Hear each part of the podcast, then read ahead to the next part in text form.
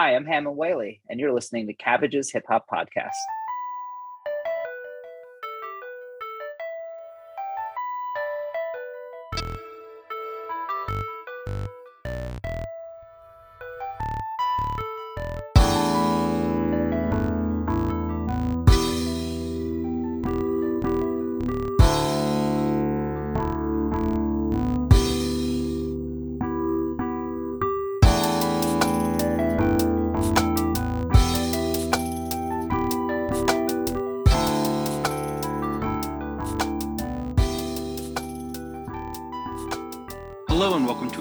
Special holiday edition of the Cabbages Hip Hop Podcast.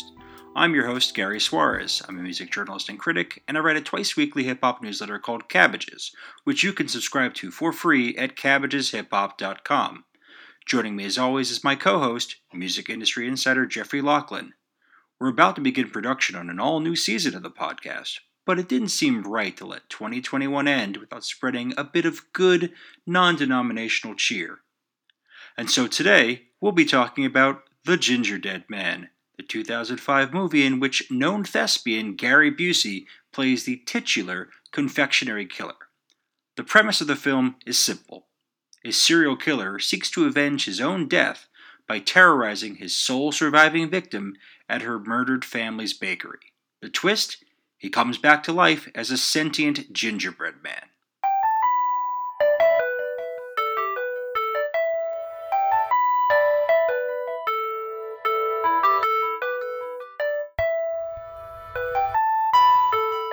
I'm very happy to introduce our guest for today's show. Joining us now is Hammond Whaley.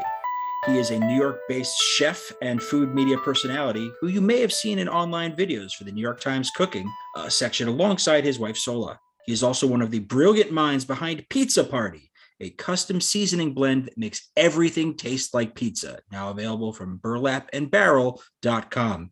Hello and welcome. Hello. I have to say Your plugging voice is incredible. It's gotten so much better. I'm familiar with Pizza Party, and you just made me want to buy some more. Totally. I think I can get you a deal. Let's begin with, I think, the most important question about this. Jeff, why did you make us watch this movie? Is Jeff behind this? Jeff was behind this? First and motherfucking foremost. I've been holding so much rage against you, Gary. First and motherfucking foremost, this was fully, as I exhale a giant plume of bong smoke, purely Gary's idea from start to finish. I never had a chance in this. I was told what to watch. I watched it, and I have never been more miserable on this show. Are you mad at me, Gary? Is this a way that you want to you want to terminate a friendship? It's not very subtle. If that's what you're trying to do here. No, that's not at all what this is. I thought, with COVID and this new Omicron variant, I'm like, let's get my friends together to do a very special holiday episode of the show. You are both people who I am friends with in real life. Then why don't you treat us like friends? I thought we could watch a movie that had a good holiday theme about gingerbread. And is this like in Curb Your Enthusiasm when they're like doing that play and they hired Larry David to end the play? Are we trying to sabotage this fucking production? Do you not want to do it anymore? Because if that's the case, let's have a conversation offline. We've had some differences over the course of this show, but I just. You play the straight man so well, but you're an evil soul. Your soul is black and evil and wrong. Well, you know what else is black and evil and wrong? The Gingerdead Man. And I think the best place to start, since Jeff is being really, really defensive for some reason, and Ham, I'm sorry if you were in any way offended by Jeff's choice of movie. As your friend, I do apologize for that. Ham, who do you believe? It's tough. It's tough. I'm not going to lie to you guys. I can tell you who also, you should believe. You should believe me, a person that is so furious with having to watch this 71-minute piece of trash. As I was watching it, I kept checking the date because this movie did not come out that long ago. No, it did not come out that long ago. And then I'm like, is this like what movie? Who made this and why? And it's. I'm just like spent just reliving that experience. I couldn't even watch it in one fell swoop. I had to take a break. It was so bad. That's not exactly the worst way to suffer through this. We've had plenty of guests be like, I can't watch this all at once. I'm wasting my time. I'm wasting my life. But you did finish. I did finish. I watched the whole thing. I came prepared, and I housed a bunch of edibles for the second part to try and force some joy into this. Gary didn't even finish the last film he picked. Oh, no. Before this one. No, well, he picked this one. He didn't even finish it, and he told us during the at the end of the broadcast or the end of the podcast taping, he was like, "Oh, I didn't actually watch the end of the film." Well, this one I watched 5 minutes of the film. This one I watched the whole thing, and I had actually seen only an hour. But that was that film was Queen of the Damned, and I had the Queen of the Damned, which I had seen back in 2001 in theaters. So it's not as if I'd never seen it. I just didn't do the full rewatch of it. Whereas Gingerdead Man, I sat through all 70 minutes of it, including the 10 to 12 minutes of it that was opening and closing credits. This is at most an hour long. The end credits crept by at such a pace that it was like they were obviously staring us in the face and saying, like, we didn't have it. We just didn't have it. So we're going to do this. And the back... Are we already going to end credits? That's not even credits. But listen, the credits were the most gripping part of the entire film. I disagree. They took the best of the reaction shots of the movie, ran them again over the director himself playing a blues song about and oddly sympathetic to the mass murderer we had just witnessed. As the end credits, and the end credits are like 6.5 minutes long, so they stretch the song out by playing just the simple melody for 4 minutes after the song is obviously over. They just keep playing it, like the way they would let a beat ride, but nothing special. We're not going to add an extra solo. No oohs and ahs. We're just going to play the song for 4.5 minutes. Hope you had a good time. Ham, did you get to hear the song? Did you get through the whole credits?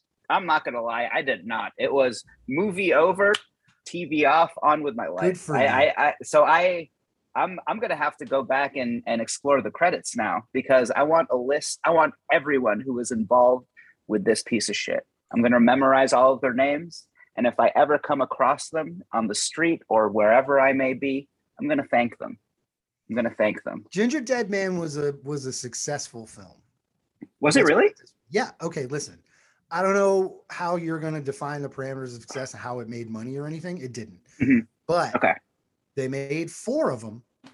Yeah, that is true. People that were in this went on to be in other awfully made horror movies. And the director made another whole horror movie franchise, which crossed over with Gingerdead Man, his own creation.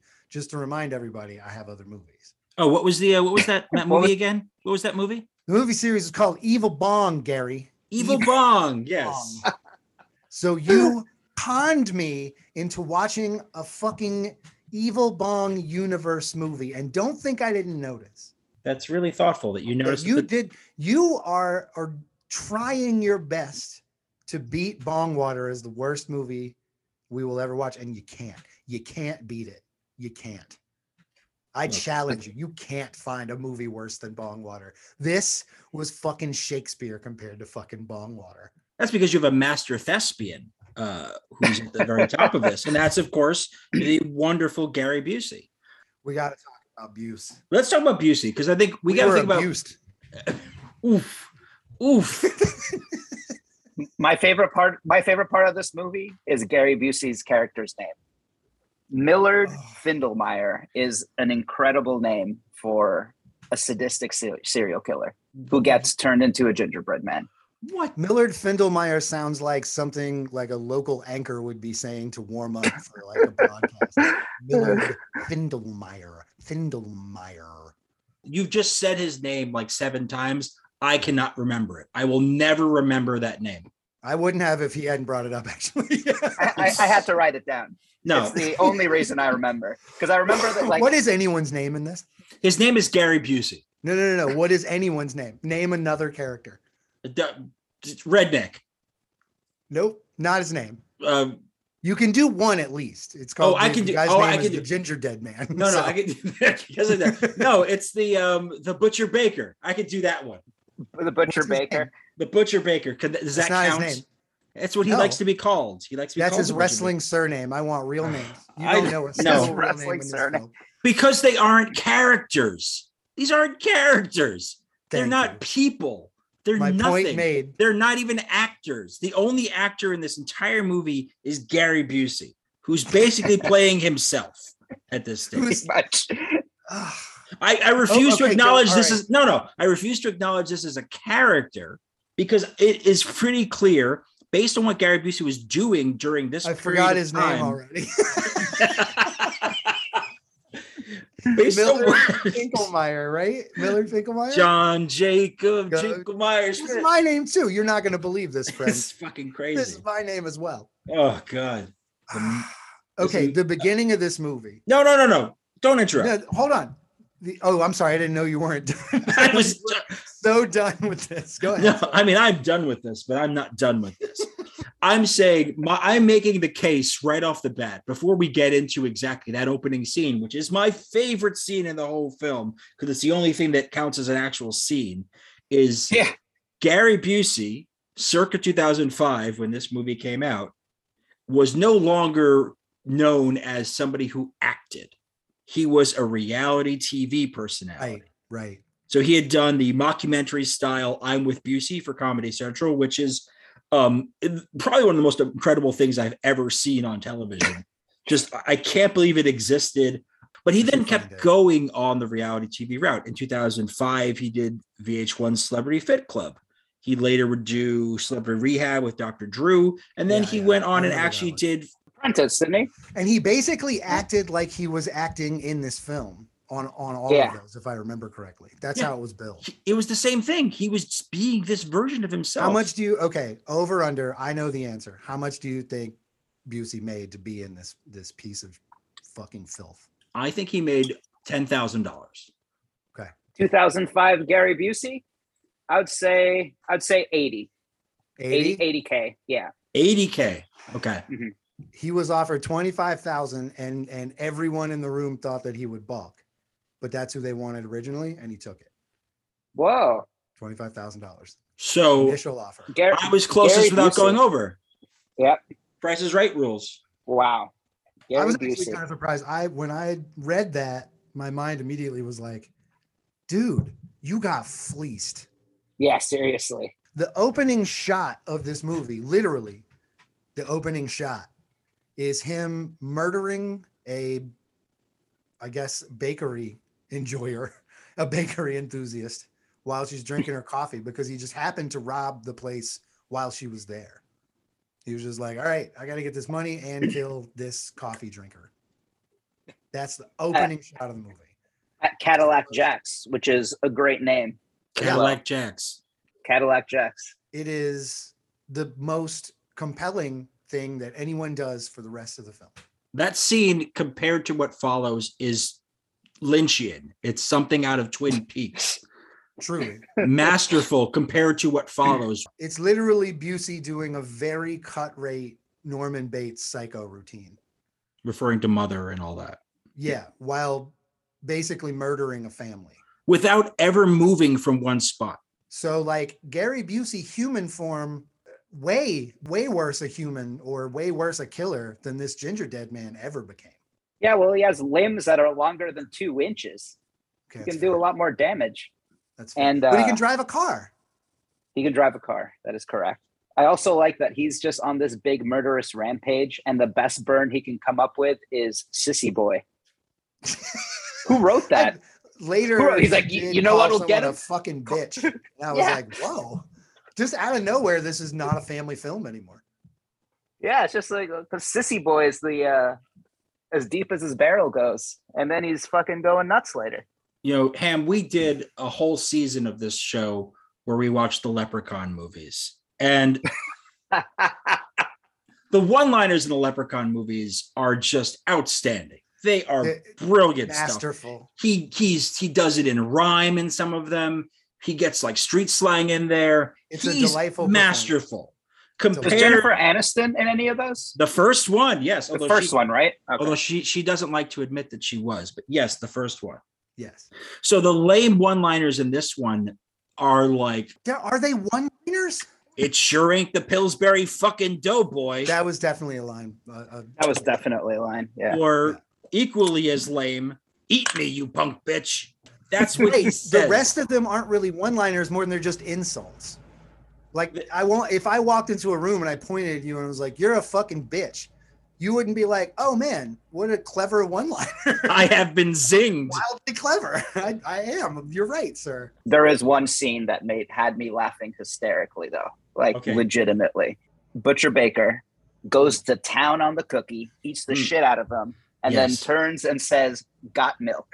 Yes. I think that's the line, but it doesn't end there. He actually grabs milk and just starts chugging milk, and it's all over his face. Oh, man. Okay, so he takes the milk challenge just by accident from eating this blood cookie. It's great. It's great. Like, gutted cookie. I couldn't understand.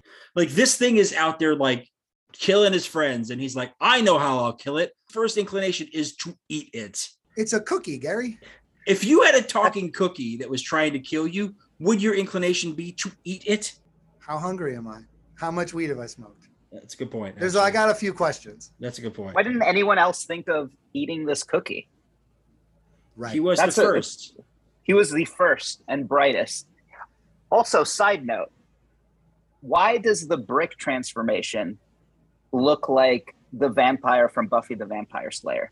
So this movie came out in 2005. Yes. Buffy ended in 2003. Okay. Has transformation technology not advanced at all? They look worse. They somehow look worse than the vampire. Do you know what I'm talking about? That vampire transformation that they do in Buffy the Vampire Slayer, where cheekbones appear. Yeah, you never watched disadvantage there. Yeah, I've never watched Buffy. Oh, then you'll definitely not get that reference. But you should just look up like the vampire transformation in Buffy. And it will definitely ring a bell. I'll grant you that it's bad because nothing is good. I don't know anything about the technology, but whatever that was, it was so cheesy and unbelievably bad looking. I don't understand why he ate the cookie. Now he's going to become the fucking Gingerdead Man. But no, instead of turning into like a weird amalgam of Gingerdead Man, they apparently spent all their budget on Gary Busey's 5 hours of work. I think he was there for 5 hours. And so all they could do was pop fucking vampire teeth in it. I think it was four. Pop some vampire teeth in it and be like, that's a Gingerdead Man. Like, no, that's not. That's like a shit vampire. That's not the same thing. It's so fucking weird. So weird.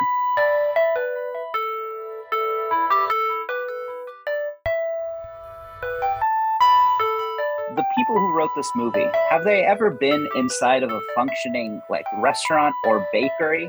This is why I had you on the show. This is what I wanted to get to. Please. I'm sitting there and it's like the bakery's not that busy and they've got pallets and pallets and pallets of flour. Their food costs are through the fucking roof. Through the roof. How are you paying your employees if you're spending all of your money on flour? And there also, are so many employees. There's a scene at the end of the night in front of the bakery.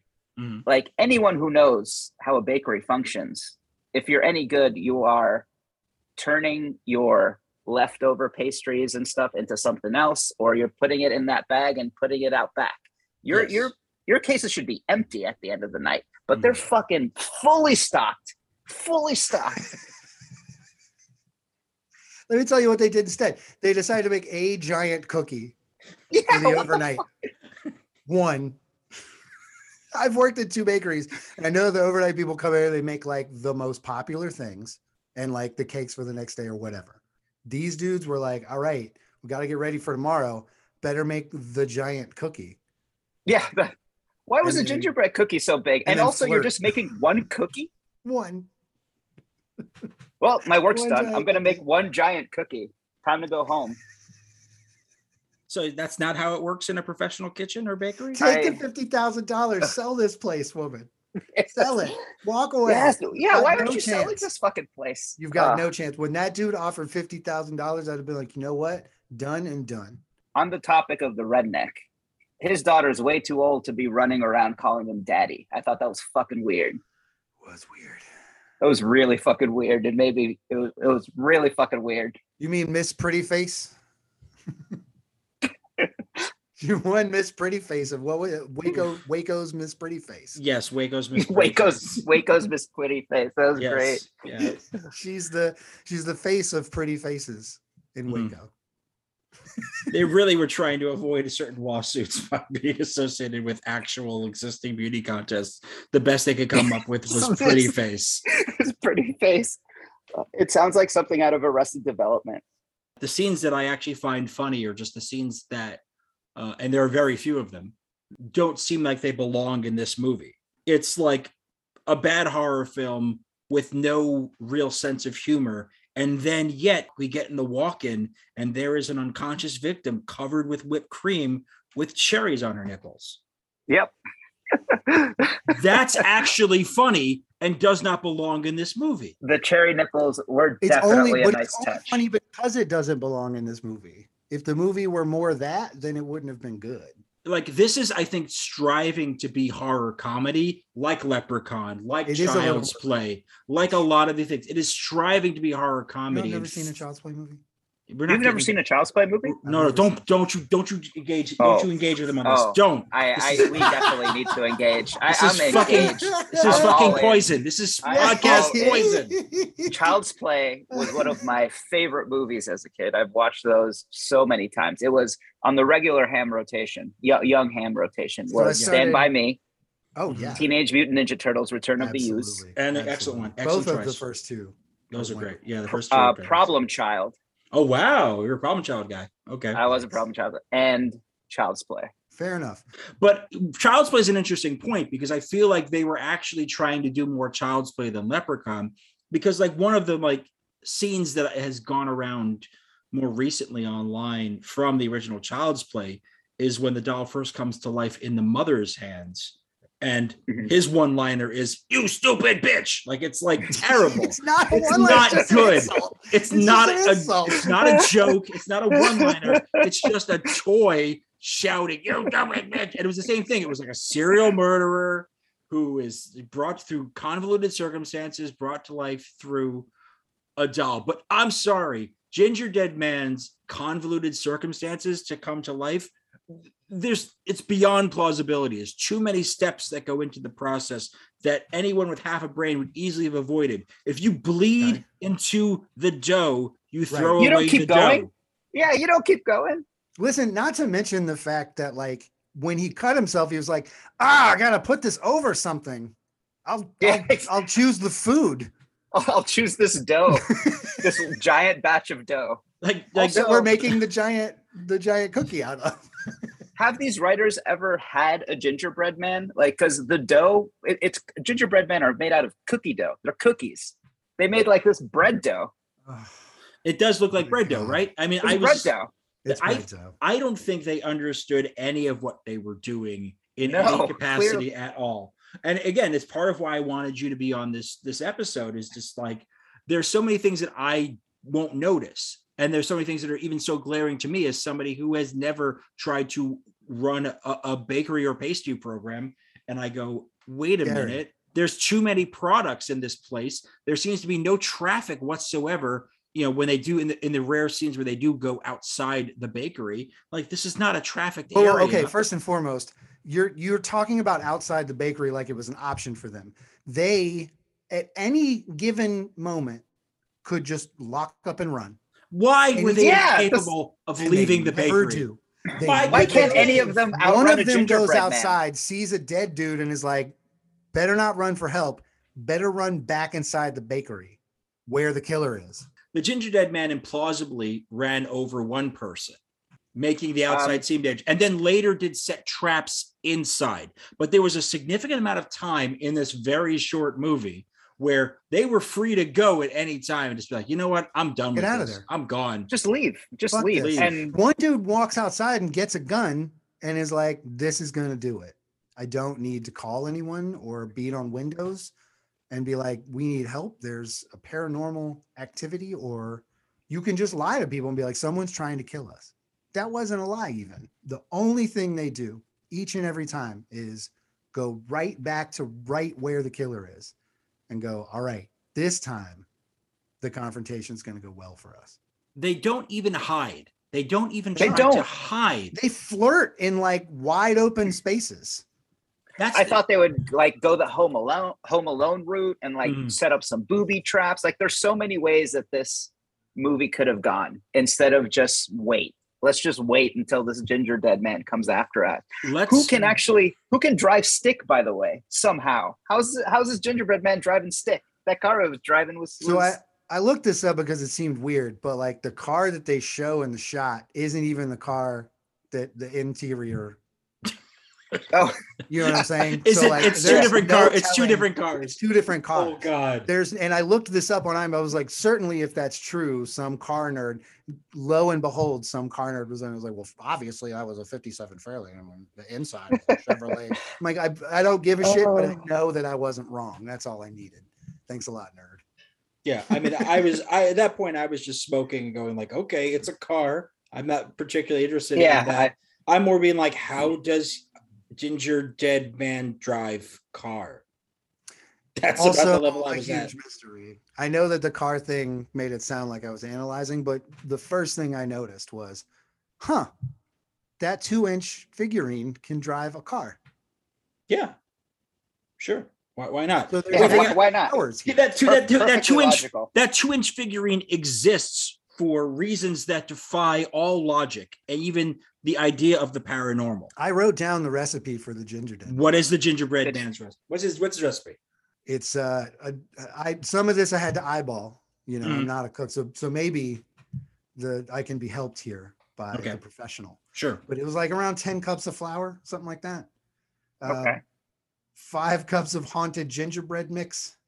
It has to be haunted, or it's not going to work. You have to get grandma's famous or whatever it was, mix, and it's got to be delivered by a killer's mom. Okay. In a cloak. She should be in a cloak. I don't know if that has anything to do with the recipe, but she should be in a cloak. It should be very scary. Yeah, cloaky. 1 bolt of lightning or equivalent shock. 5 drops blood of a local wrestler. Mm-hmm. Milk, water, 12 eggs. You need roll dough onto floured surface, lay onto large pan and bake in industrial kiln, cut with giant gingerbread man cutter, bake until lightning strike brings G-Man to life. Do not leave ever. You must fight him now. That is, that's the full, that's how you do it. I mean, you could write recipes for a living. I think you've got a gift there. I think you nailed it. I think you definitely nailed it. My mom wrote like really elaborate, really like beautiful recipes to where you could keep them forever and they're never going to be confusing or get muddled or beat up. She was very good at it.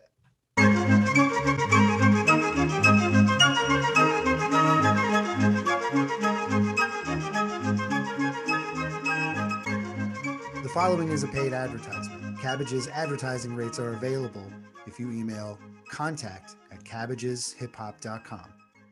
I just don't understand why you're not doing it. Just fucking do it already. I don't. Okay. Do you really want to know? No, it's just like, it's ridiculous. Like we have this thing. Okay, look, it's here. You can just do it. We're doing a thing that's already filled with me, and I don't want the advertising to be, also me. Who fucking cares? Who fucking cares? All podcasters. It makes me feel guilty. What do you want me to do? I feel guilty sometimes. Why do you feel guilty? There's no fucking reason for it. We're already forcing these rappers to listen to these awful, to sit around and talk about these awful movies. We're not forcing anyone to do anything. This is promo. This is a fun time. I don't see that in any way as a negative. Okay. You know what? I'll advertise the record. Just advertise the record. What a fucking art is it? We have to treat it like anything else. I'm giving $40. I'm going to donate to the Gritty City for the Kids drive that they do every year. Gritty City for the Kids. They're giving money to a kids hospital to make Christmas a little more palatable for kids that have to spend in the hospital. Wait, so Gritty City, the record guys, the Richmond hip-hop label? Yeah. That hip-hop label, they do like a charity thing? And if you'll match, then it'll be for the record. What's it for? They do like, so what's it for? It's for like the kids? Like, yeah, it's for the kids. Gritty City. It's called Gritty City for the Kids. They do it every year. This is, I think, year 7 or 8. So like for like a children's hospital or something, or like, yeah, and they give money to a local children's hospital. Oh shit, really? Yeah, for the holidays every year, and they have a big show. It's coming up soon. Check it out, grittycityrecords.com. Yeah, I'm in. Yeah, that sounds great. I'll definitely match that. That sounds great. Okay. All right, then this is the advertisement right now. Just do it already. Jesus. Okay. Hello, everyone. I am Cabbage's co-host, Jeffrey Laughlin, music insider, Jeffrey Laughlin. And I created a peaceful little EP under the surname British Soccer. It's available on all streaming services and available for purchase at Bandcamp. Was that so hard? Yeah.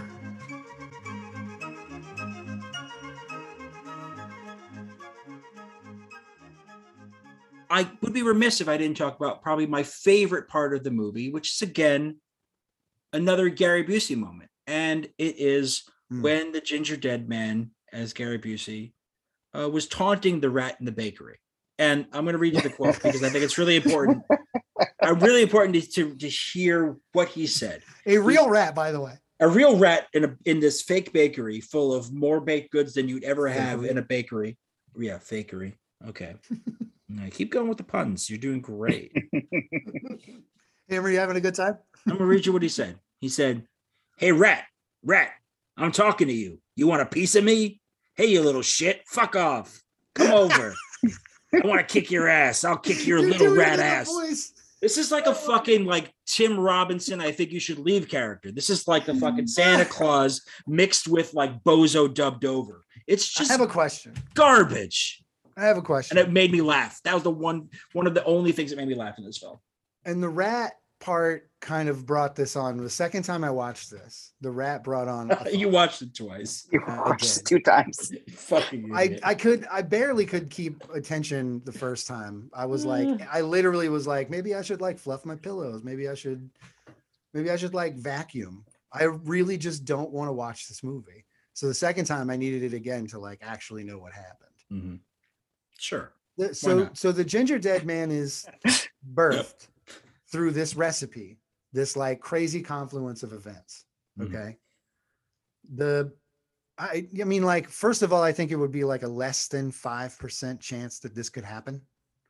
Mm-hmm. You know what I mean? Like what an amazing turn of events. Do you think that, like humans, the Gingerdead Man's birth, he's nascent in his understandings of his power? Like, he couldn't beat up a rat, and then like a few scenes later, he could drive a car. Do you think that there's like a slow crawl toward like full mastery of his powers, and that you have like limited time to defeat him? It's an interesting point because it actually makes me think about a movie you haven't seen, which is called Child's Play.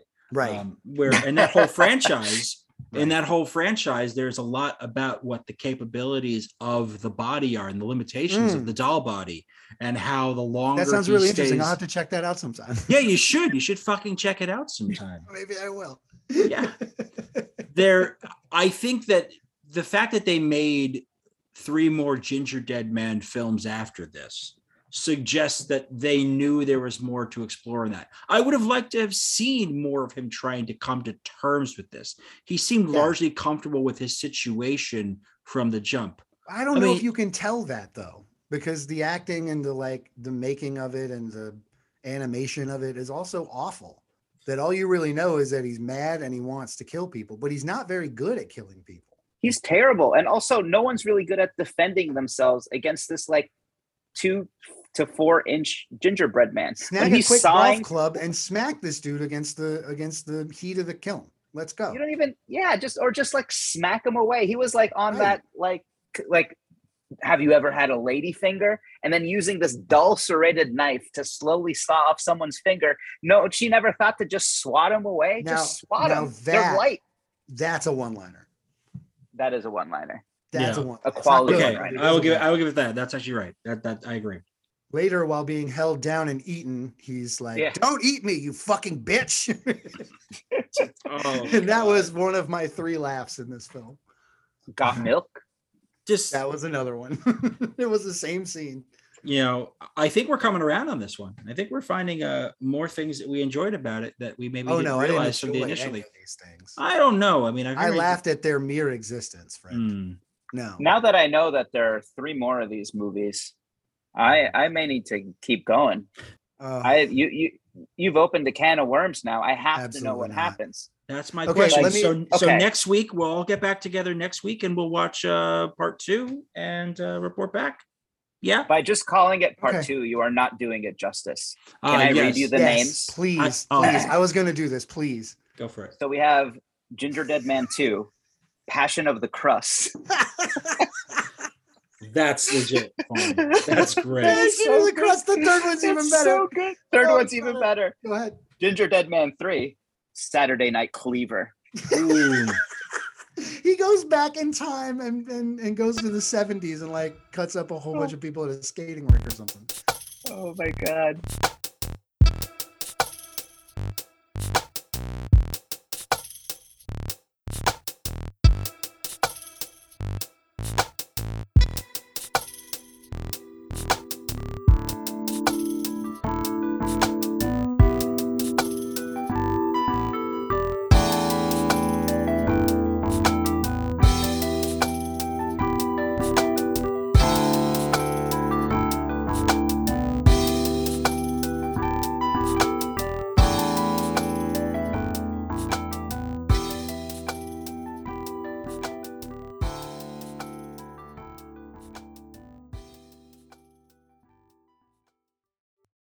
The Cabbages Podcast Network.